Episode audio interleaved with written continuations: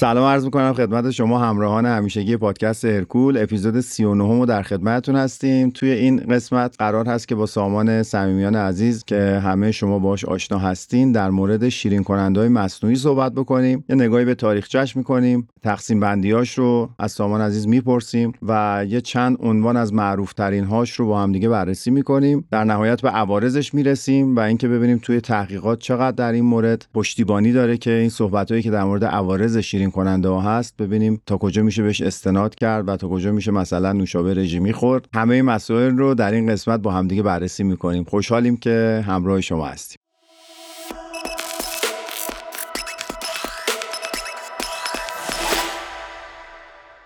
خب سامان جان سلام. مجددا خوش اومدی به پادکست ارکول. لطفا شما سلام بکنین تا من سوال اول بپرسم ازت. سلام فرشی جان. منم سلام می‌کنم به همراهان عزیز پادکست ارکول و خوشحالم که توی قسمت تازه همراهتون هستم. خیلی متشکرم از اینکه حضور مستمر داری در هرکول و این موضوع جذاب رو هم پیشنهاد دادی. بسیار ازت ممنونم. برای شروع لطفا به ما یک تاریخچه میدی که اصلا چی شد که شیرین کننده های مصنوعی اومدن و اصلا کارشون از کجا شروع شده؟ من فکر می‌کنم جز اولیناش ساخارین باید باشه درسته؟ بله همینطوره سوال خوبی هم هست. تولید شیرین کننده های مصنوعی در واقع برمیگرده به اواخر قرن 19 میلادی. سال 1878 یک شیمیدان به اسم کنستانتین فالبرگ روی قطران زغال سنگ تحقیق می‌کرد. مایعی هست که از تقطیر زغال سنگ به دست میاد. بله. و یه روز اتفاقی متوجه میشه که یه طعم شیرینی روی دستش ایجاد شده. برمیگرده کنجکاو میشه و اون تحقیقات اون روزش رو مرور می‌کنه و به ماده می‌رسه که بعدها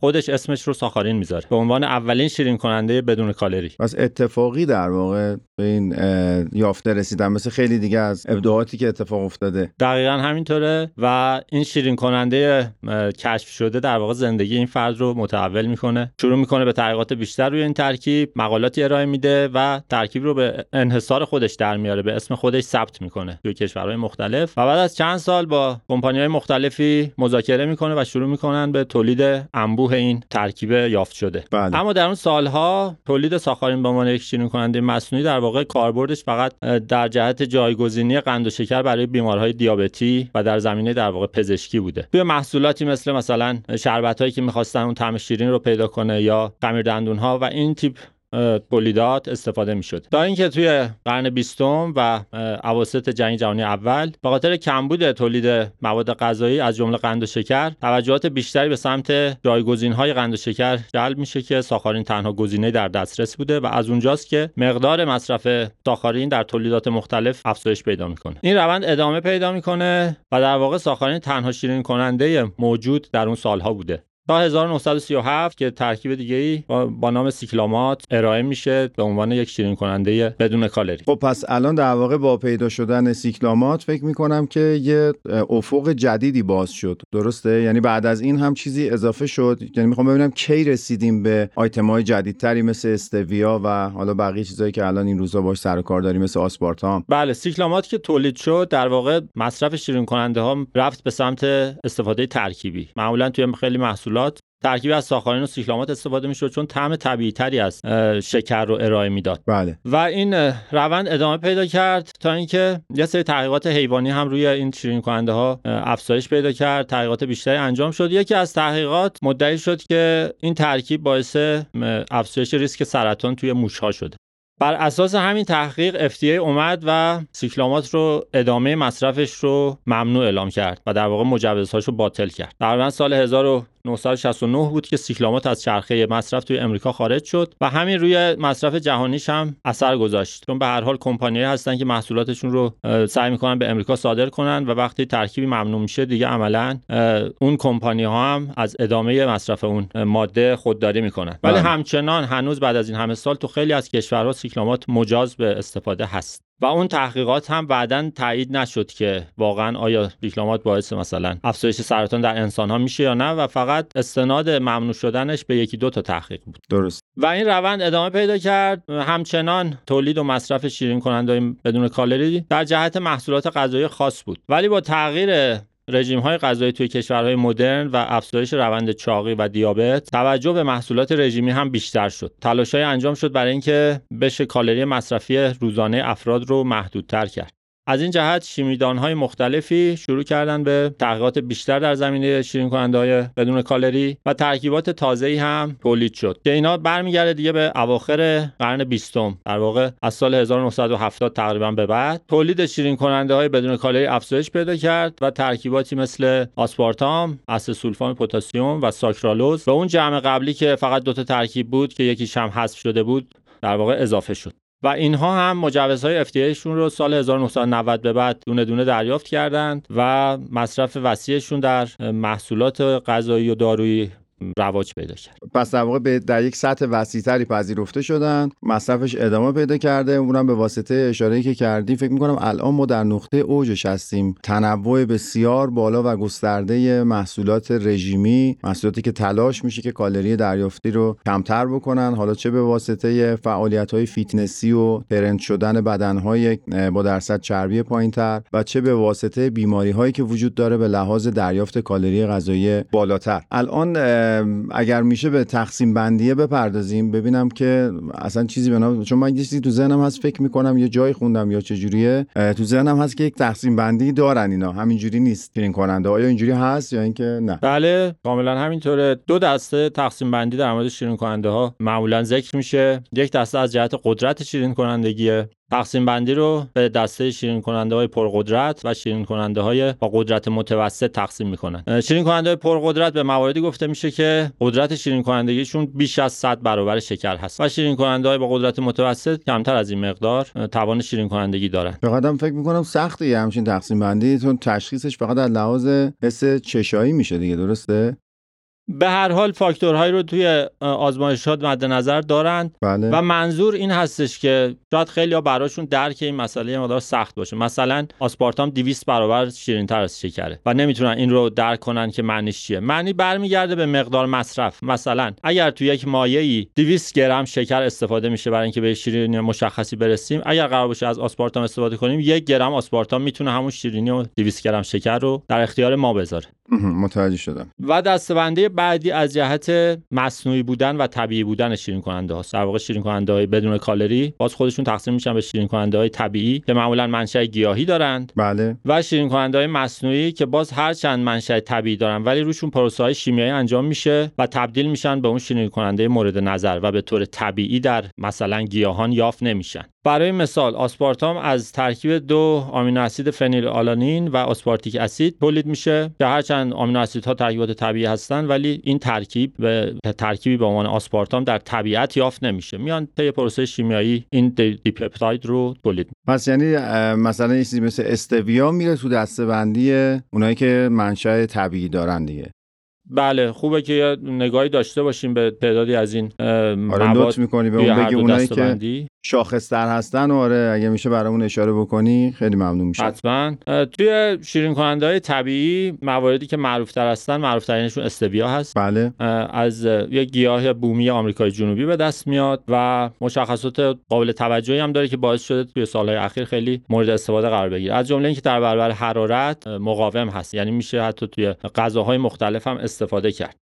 من فکر می‌کنم سامان جان استویا رو الان به خوبی همه ماها میشناسیمش چون توی سوپرمارکت ها اغلب الان بسته‌بندی های مختلفی وجود داره و بیشتر از همه هم فکر می‌کنم تحقیقات از این حمایت می‌کنه که از مدل طبیعی ترش هم استفاده بکنیم درسته؟ کاملا همینطور استویا چون یه ترکیب طبیعیه طرفداران بیشتری هم پیدا کرده و تحقیقات هم عوارض خیلی کمتری رو در موردش نشون دادن و حتی عوارض مثبتی رو نشون دادن. مثل اینکه آثار آنتی اکسیدان داره آثار حتی ضد سرطان بهش نسبت داده میشه و از این بابت خیلی مورد توجه هست و مصرفش رو به افزایش. عالی. گزینه بعدی ماگروسایت ها هستن که در واقع از میوه گیاه مانک به دست میان. گیاهی هستش که توی بخش جنوبی چین معمولا پرورش پیدا می‌کنه. باز گزینه دیگه توماتین هست که برمیگرده به یکی از میوه های آفریقایی به اسم کتمف که در واقع توی بخش های غربی آفریقا معمولا روی شنگیاه زیاد هست. و گزینه بعدی در بین شیرین کننده طبیعی میشه به الکل های قندی اشاره کرد از جمله سوربیتول، اریتریتول، مانیتول و زاینیتول. جالبه بدونید که اون سه مورد قبلی که اشاره کردم همه جزو شیرین کننده های پرقدرت هستن ولی الکل های قندی جزو شیرین کننده های با قدرت متوسط هستن. بله. که در واقع حتی شیرین کنندگیشون از شکر هم کمتره. معمولا 7 دهم 5 دهم 4 دهم. و شاید این سوال باز مطرح شه که خب چرا اصلا ازشون استفاده میشه؟ دلیلش برمیگرده به اینکه مصرف قند و شکر فقط به خاطر شیرین کنندگی نیست. در واقع قند و شکر توی محصولات غذایی یه حالت قوام و جذب رطوبتی رو هم ایجاد می‌کنه که بافت مشخصی رو در محصول غذایی به وجود میاره. ولی شیرین کننده های پرقدرت هیچ کدوم این توانایی رو ندارن. چون تو مقادیر خیلی کم هم استفاده میشن فقط طعم شیرینی شکر رو شبیه سازی می‌کنن حالا به همین منظور میان از الکل های قندی استفاده می‌کنن که اون حالت قوام و جذب رطوبت رو هم ایجاد کنن در کنار شیرین کننده های پرقدرت بتونن شبیه سازی بهتری از قند و شکر رو توی محصول داشته باشن.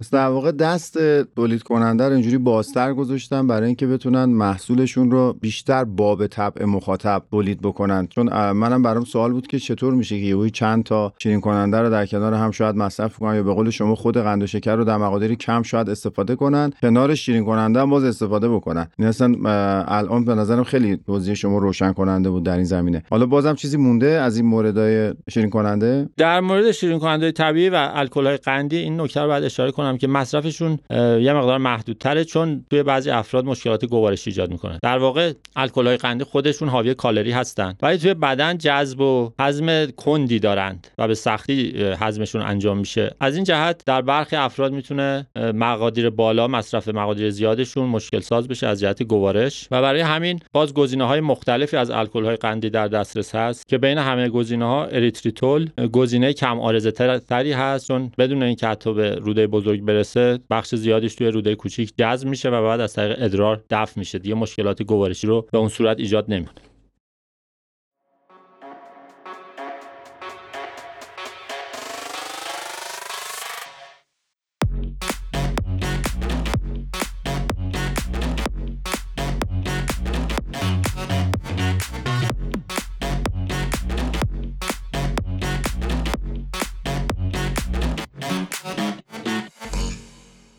خب سامان جان حالا بریم سراغ اگر موافقی شیرین کننده های مصنوعی. بله در دسته شیرین کننده های مصنوعی همونجور که اشاره کردم اولین گزینه ساخارین هست یا ساکارین. بله. که در واقع 300 الی 500 برابر شیرین تر از شکر هست. اشکالش اینه که پسمزه تلخی داره و معمولا به همین دلیل با سایر شیرین کننده استفاده میشه برای اینکه طعم طبیعی تری رو در اختیار مصرف کننده قرار بده. ضمن برای سالهای طولانی هم مورد اتهام بوده از جهت مثلا ریسک افزایش سرطان و این موارد. که در نهایت هم هیچ کدوم از اینها تایید نشده در تحقیقات مختلف. و تحقیقات موردی هستش که به چنین عوارض اشاره داشته اون هم در حیوانات ولی آنچنان معتبر نیست. مورد بعدی که طرفدار زیادی هم داره و همچنان هم پر مصرف هست آسپارتامه. بله. آسپارتام همونطور که اشاره کردم شامل ترکیب دو آمینو اسید آسپارتیک اسید و فنیلالانین هست. قدرت شیرین کنندگیش 200 برابر شکره ولی یه اشکال کوچیکی داره اینکه فنیلالانین در افراد خیلی کمی حساسیت زا هست. در واقع یه نوع بیماری هست به نام فنیل کیتونوریا که در این افراد آنزیم های لازم برای هضم و جذب فنیلالانین در بدنشون مقدار کافی وجود نداره. مصرف پروتئین ها و از جمله آسپارتام که حاوی این آمینو اسید هست باعث تجمع فنیلالانین میشه و می‌تونه به آسیب های سیستم عصبی منجر شه. از این بابت چه این افرادی منع شدن از مصرف آسپارتام. بله. و یه ضعف دیگه آسپارتام هم این هستش که توی حرارت های بالا تجزیه میشه. یعنی برای پخت و پز مثلا در شیرینی های رژیمی که حاوی قند مصنوعی هستن آسپارتام گزینه چندان خوبی نیست و بیشتر از این بابت در نوشیدنی ها و نوشابه های بدون کالری کاربرد داره. آره اتفاقا رو جدول خیلی از این نوشابه رژیمی آسپارتام قشنگ اسمش واضحه. فکر می‌کنم هر کسی محتویاتش رو خونده باشه با اسم آسپارتام مواجه شده باشه. کاملا همینطوره. و البته از آسپارتام دو شیرین کننده جدیدتر هم تولید شده با عنوان نوتیم و ادونتیم که اینا شیرین کنندگیشون بسیار بیشتر از آسپارتامه. نوتیم شیرین کنندگیش حدود ده هزار برابر شکر هست و ادونتیم حدود 20 هزار برابر شکر قدرت شیرین کنندگی داره و باعث میشه که با مقادیر خیلی کمتر از آسپارتام آسپارتام باز به اون شیرین کنندگی مورد نظر بشه دست پیدا کرد و حتی مثلا گفته میشه ادوانتیم توی بیماران همون بیمارانی که اشاره کردم هم دیگه مصرف چندان مشکل ساز نیست چون مقادیر خیلی کمی رو مثلا فنیلالانین در اختیار فرد قرار میده. درسته. حالا بعدا بعد از اینکه این دسته بندی مصنوعی یعنی نام بردن شیرین کننده مصنوعی تموم شد یه چند تا مثال اگر بشه در مورد قدرت شیرین کنندگی بزنی فکر می‌کنم یه مقدار بازتر بشه موضوع برای مخاطب بله حتما یه بررسی خواهیم داشت روی قدرت هر کدوم از این مواردی که اشاره می‌کنیم. عالی. گزینه بعدی معروف و مطرح و رایج اسسولفام پتاسیم هست. تاریخ کشفش تقریبا برمیگرده به سال 1967 و مجوزهای FDA هم در سال 1988 صادر شد 200 برابر شیرینتر از شکر هست. باز هم کمی پسمزه تلخی داره مشابه ساخارین و به همین دلیل هم معمولا باز در ترکیب با سایر شیرین کننده مصنوعی استفاده میشه. خصوصیت باز مثبتش مقاوم بودن در برابر حرارت هست و بس برای تبخ و توی کیک و توی کوکی و اینا احتمالاً مناسب تر بله قابل استفاده هست و جذبش هم از طریق روده کوچیک انجام میشه و از طریق ادرار دفع میشه. این که میگیم شیرین کننده های بدون کالری بیشتر دلیلش برمیگرده به همین که بدون تغییر از بدن دفع میشن. یعنی توی بدن متابولیزه نمیشن حالا یا از طریق ادرار یا از طریق مدفوع و همون شکلی که مصرف شدن دفع میشن در واقع یه مدلی شاید شبیه فیبر باشن فیبرایی که حل نمیشن به همون جوری دفع میشن از بدن. از این جهت میشه مقایسه کرد با انواع فیبرهای غیر محلول و گزینه آخری هم که اشاره می‌کنم ساکرالوز هست. کشفش برمیگرده به سال 1976 و تقریبا سال 1998 مجوزهای FDA رو دریافت کرده. با تغییر شیمیایی روی ساکاروز یا همون شکر معمولی هم به دست میاد. یه بخشی از مولکول شکر رو تغییر میدن طبق پروسه شیمیایی و محصولی که به دست میاد هم شیرینی بیشتری از شکر داره همین که قابل هضم و جذب در بدن نیست و قدرت شیرین کنندگیش در واقع 600 برابر شکر هست. باز در برابر حرارت مقاومه و اینکه ساکرالوز هم در برابر حرارت مقاوم هست و در محصولات که مثل کیکا و شیرینی های رژ قابل استفاده بسیار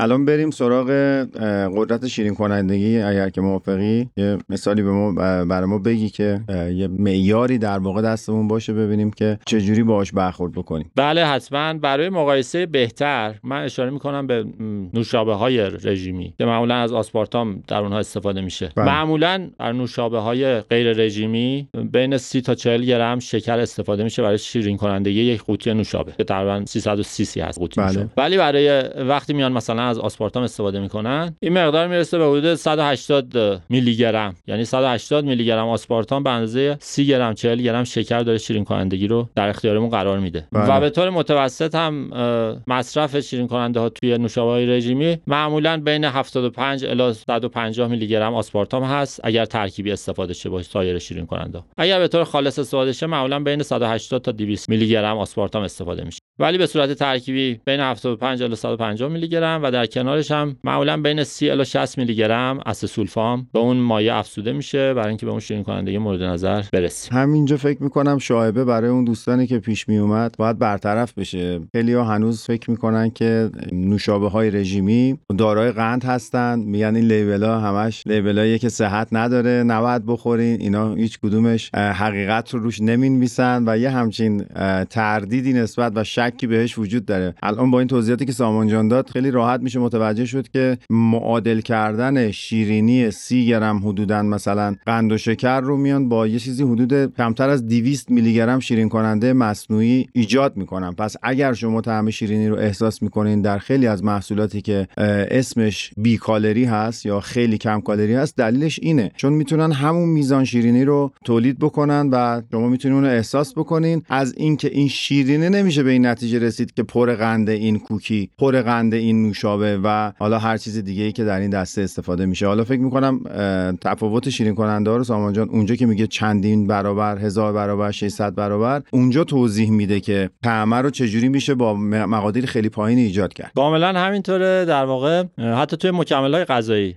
خیلی موقع پیش میاد که فرد یک نمونه مثلا پروتئین وی مصرف می‌کنه. میگه این وی خیلی شیرین تر از اون برندی بود که قبلا استفاده می‌کردم. حتما این شکر اضافه شده بهش. حالی که اینجوری نیست فقط برمیگرده به مقدار شیرین کننده مصنوعی که مثلا تو اون برند استفاده شده و کمتر یا بیشتر بودنش در مقایسه با یه برند دیگه. دقیقا این نمی‌تونه یه برچسبی بشه که خب الان چون شیرینه این وی وی خوبی نیست خیلی کربوش بالاست پس رو لیبلش دروغ نوشتن. کاملا همینطوره و در واقع اصلا یک دلیل استفاده از شیرین کننده مصنوعی گذشته از مسائل سلامتی اینه که هزینه های کمپانی ها رو هم کاهش میده. یعنی به جایی که اون کمپانی مجبور باشه یه حجم بالایی قند و شکر رو توی محصولاتش استفاده کنه میاد یه مقدار خیلی کمتر شیرین کننده مصنوعی رو خریداری می‌کنه و مصرف می‌کنه و از جهت اقتصادی هم به نفعش آقا ما هم می‌خوایم از شما این قدرت شیرین کنندگی رو بپرسیم. شما تم به کار نمی‌دید داستانی اگه پشتشه به ما بگو هم طرف نظر کنیم ازش. نه انقدر بحث مفصل و متنوع که فراموش شد اینجا. و اتفاقا رسیدیم به همین نقطه. عالی. که چند تا رو خدمتتون بگم. استویا قدرت شیرین کنندگیش 200 الی 400 برابر شکر هست. میوه مانک 100 الی 250 برابر شکر. این که میگم تو این رنج برای اینکه منابع مختلف و اعداد مختلف اشاره می‌کنن و کمپانی ها هم براشون خیلی عدد دقیق مهم نیست. میان توی تست هاشون برای تولید محصولات غذایی مقادیر مختلفی رو تست می‌کنن تا برسن به اون عددی که مورد نظرشون هست از جهت شیرینی محصول. بله. توماتین بین 2000 الی 3000 برابر قدرت شیرین کنندگی داره. اریتروتول 7 دهم شکر شیرین کنندگی داره. ساخارین 300 الی 500 برابر. آسپارتام 200 برابر. اسسولفام 200 برابر. ساکرالوز 600 برابر. نوتیم گفتم حدود 10000 برابر ولی در واقع رنج 7000 الی 13000 برابر شکر. ادوانتیم 20000 برابر شکر و سیکلامات هم که اشاره کردم بهش که مجوزهای FDA از دست رفته 40 برابر شکر شیرین کنندگی داشت. من فکر می‌کنم اگر این بخوایم تعبیر بکنیم که این چندین برابر معنیش چیه یعنی اینکه هی دوز کمتری لازمه استفاده بشه. کاملا همینطوره. هر چقدر که قدرت شیرین کنندگی بیشتر میشه با دوز کمتر اون ماده میشه به اون شیرینی مورد نظر دست پیدا دقیقا. خب اگر موافقی بریم سراغ عوارض چون خیلی ها هنوز دارن میگن که نخورین اینایی که شیرین کننده داره.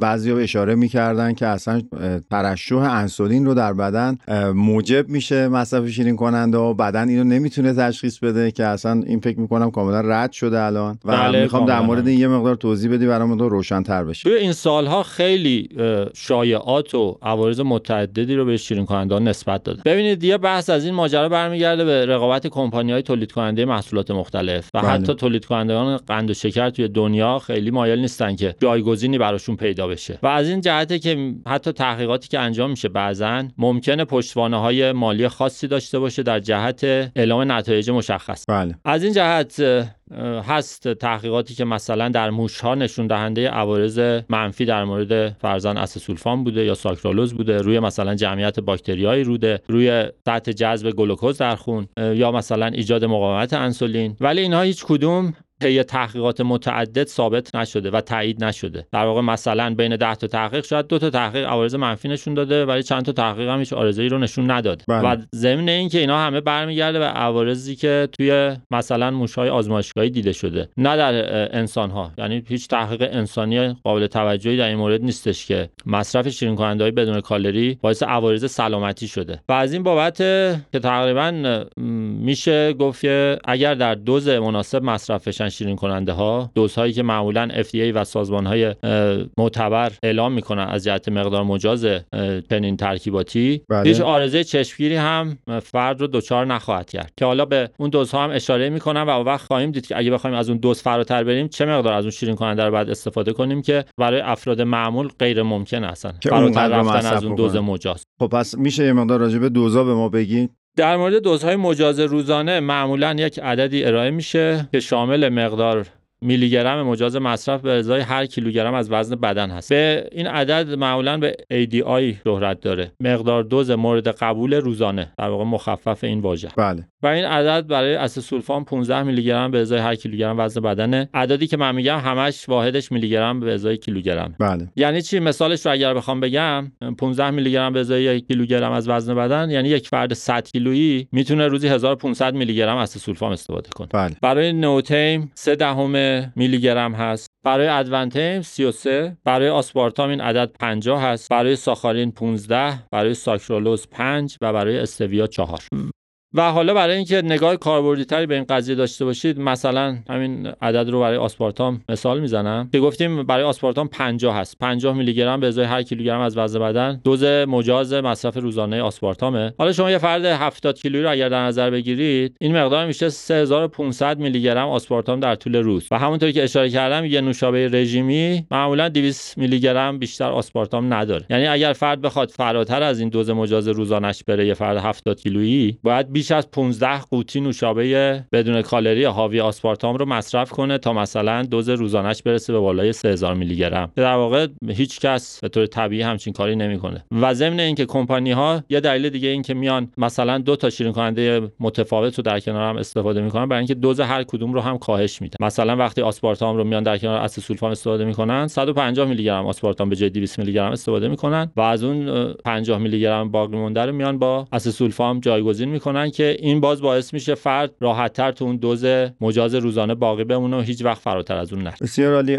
من فکر می‌کنم اینجا ما یه دونه احتمال رو هم در نظر بگیریم. ما تا اینجا تحقیقاتی که اتفاق افتاده رو داریم بررسی می‌کنیم. بحث این نیست که ما کاملا به قول مافیا بازا ما بیایم شیرین کننده مصنوعی رو کاملا وایت کنیم سفیدشون بکنیم. اصلا نیتمون این نیست که بگیم خوبن یا بدن. فقط داریم به تحقیقاتی که تا امروز انجام شده اشاره می‌کنیم. اوایل مقدار بهش اتهامات خیلی بدی می‌زدن. الان یه مقدار اونا برداشته شده چون میگن نیاز به تحقیقات بیشتری هست. حالا اینکه در آینده شاید یه سری یافته‌های جدید به دست بیاد شاید یک سال دیگه همه رو ممنوعش بکنن شاید یک سال دیگه کاملا آزاد اعلام بکنن و اصلا بگن بدون هیچ ترس و واهمه مصرفش بکنین. منظورم اینه که همیشه با اینجور مطالب به نظرم خیلی جالب تر میشه خیلی بهتر و عقلانی تره که ما همیشه با دیده احتمال نگاه کنیم. یه احتمالانی بذاریم سر راه و با احتیاط سراغ همه این مطالب بریم. 100 درصد همینطوره. اصلا در مورد عرصه تغذیه بهترین کار همون رعایت حد تعادل هست. اینکه اگر گفته میشه مثلا شیرین کننده مصنوعی آرزه تایید شده ای ندارن به این معنی نیست که از فردا شروع کنیم یه مقدار خیلی زیاد از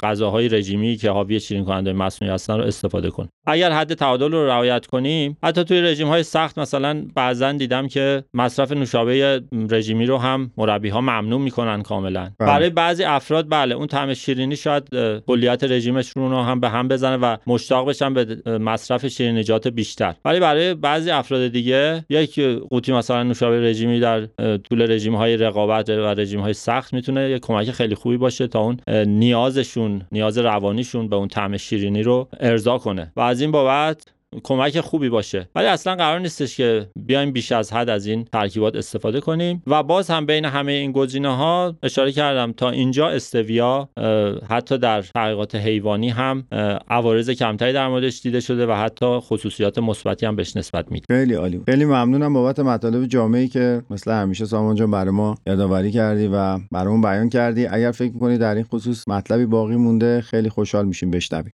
ممنون از شما. نکته خاصی باقی نمونده. امیدوارم که برای مخاطبینمون مطالب مطرح شده مفید بوده باشه. بسیار عالی. تشکر می‌کنم از شما که همراه ما بودید. پادکست هرکول رو شنیدید. منتظر کامنت های شما هستیم. خیلی ممنونیم که ما رو به دوستانتون هم معرفی می‌کنیم. ما این اپیزود رو در بهار 1402 ضبط کردیم به اجرای بنده و همراهی سامان صمیمیان عزیز و کارگردانی محمد رضا محمدی. هر جا که هستین خوب و خوش باشین.